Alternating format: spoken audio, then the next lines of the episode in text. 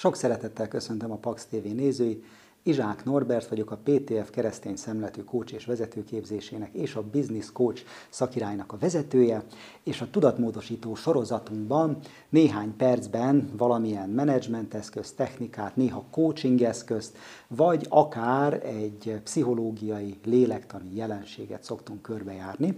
A mai alkalommal egy klasszikus coaching és hát főleg team coachingban használt eszközt hoztam, a megoldás fókuszú coachoknak egy nagy-nagy felfedezése, a pozitív pletyka, legalábbis Steve de Shazer, Péter Szabó, Hankowski, Kati nagyon-nagyon-nagyon gyakran használták és használják ezt az eszközt, sőt Insu Kimberg is, eh, amíg élt. Na most miről van szó?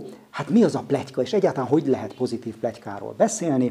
A plegyka valamilyen ártó szándékú híresztelés szokott lenni, ha gondoljátok, olvassátok el, Svetelszki Zsuzsának van egy komplett disszertációja, PHD dolgozata fent a neten, el lehet olvasni, és a plegykáról szól, és olyan előnyeit is említi a plegykának közösségeken belül, hát nyilván egyénileg is, hogy ezzel el lehet kerülni a nyílt konfrontációt, nem kell nyilvánosan kimutatni az ellenséges érzéseinket. Akkor így a háta mögött az embereknek beszélünk, és egy picit megkönnyebbülünk, tehát ez is például egy haszon, meg összetarthatja a közösséget is, tehát ezek ilyen fontos dolgok lehetnek.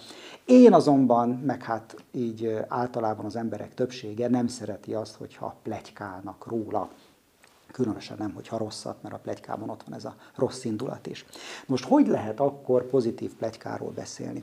Az a helyzet, hogy mindannyiunknak vannak szűrőink, és hajlamosak vagyunk a másik emberben észrevenni azt, ami nekünk nem tetszik. Így neveltek bennünket, meg hát az emberi természet is ilyen hogy ugye emlékeztek, néhány héttel ezelőtt beszéltem a, a mentális térképről, hogy azt vesszük észre, amiben a másik nem hasonlít, a mi mentális térképünkre, vagy az ő mentális térképe eltér a miénktől, és ezért hajlamosak vagyunk meg is bélyegezni, hogy egy picit talán mi is jobban érezhessük magunkat nála, hogy ő bezzek pirosnak látta a biciklit, mi pedig tudjuk, hogy kék volt az a bicikli.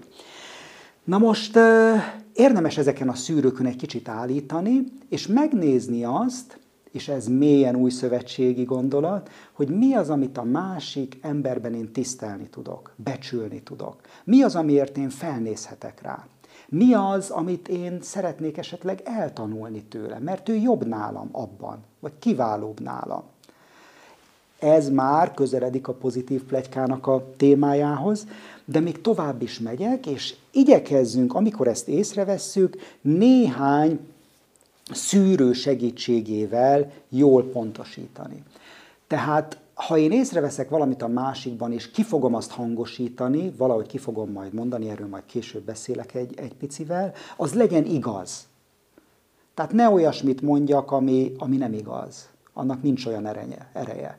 Egy plegyka nem kell, hogy igaz legyen, hogy hatékony legyen, de a pozitív plegykának igaznak kell lennie mindenféleképpen, hogy hasson. Legyen konkrét. És itt egy kicsit szidnám a magyar nyelvünket, mert azt veszem észre, és ez azt hiszem, hogy nagyon sok fejlesztő szakembernek, pszichológusnak egy észrevétele problémája, hogy milyen általános pozitív visszajelzéseket szoktunk adni, hogy jaj, de ügyes vagy, és az ügyes az mindent jelenthet. Van vagy ezer jelentése. Az a jó, ha konkrét hogy igen, én megdicsérlek téged, vagy nem tudom, kihangosítom azt Benni, hogy milyen klasszul állítottad be a kamerát, hogy nem lóg ki a fejem, meg a izé, ugye az egész, egész kép látszik e, rajtam, és hogy milyen szép betűtípust választott a feleségem most így a pozitív plegyka felírásához. Tehát nem csak az, hogy jaj, de ügyes voltál, Benni, vagy jaj, de ügyes voltál, hajnalka.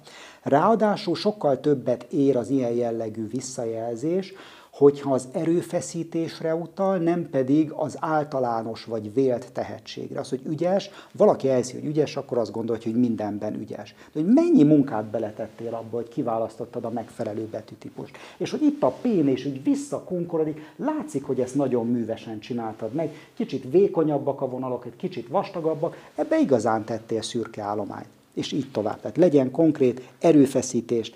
És hát a legnagyobb ereje akkor van a plegykának, ha az illető háta mögött mondjuk, de úgy, hogy ő is hallja.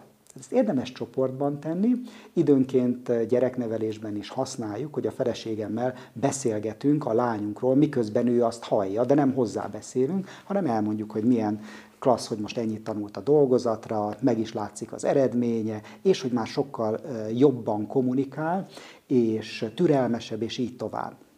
Van egy karácsonyi játékunk, nem minden karácsonykor, de többször előfordult már, hogy amikor összegyűlik a nagyobb család, akkor valakiről, és sorba megyünk, hogy mindenki sorra kerüljön, pozitív plegykálunk, és elmondjuk a háta mögött, miközben persze ő is hall minket, hogy mit szeretünk benne, mit tisztelünk benne, ebben az évben mit tanultunk tőle, mi az, amiért hálásak vagyunk neki, iszonyatos ereje van. Olyan mértékben képes akár még konfliktusokat is feloldani, ha a másik ember érzi és megtapasztalja azt, hogy mi odafigyeltünk rá, és észrevettük a jó tulajdonságait, hogy el nem tudom mondani. Most képzeld el, hogy a munkahelyeden, az egyházi közösségedben, a családodban így kezdtek el egymásról beszélni, ahogyan erre időnként Pálapostól is figyelmeztet, mi minden tud megváltozni tervezd így már a karácsonyodat, esetleg, és tervezd így a jövő hetedet, hogy tervezd el, hogy valakiről